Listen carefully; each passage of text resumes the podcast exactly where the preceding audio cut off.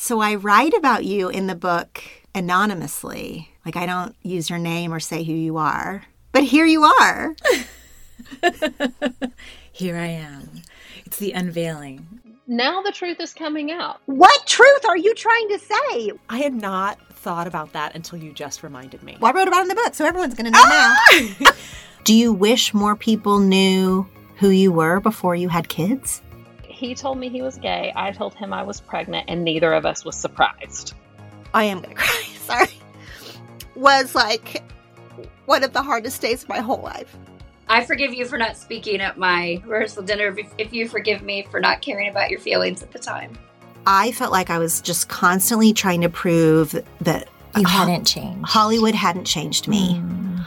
I believe that we become who we are supposed to be as people by taking risk and having faith that where you go, your people will find you or accept you or welcome you. The secret tapes are back for a limited time.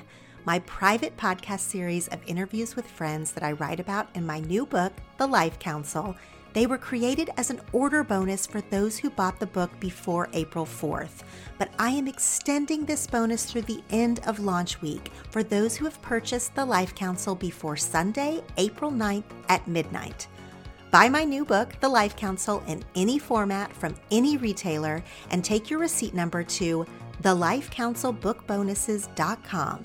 Fill out the form and claim all the bonuses, including the exclusive book club, discussion guide, journal prompts, and all 10 episodes of The Secret Tapes, my private podcast series where you just heard a few snippets. This is your last chance to get these order bonuses for buying the Life Council, and I promise you do not want to miss out on these conversations.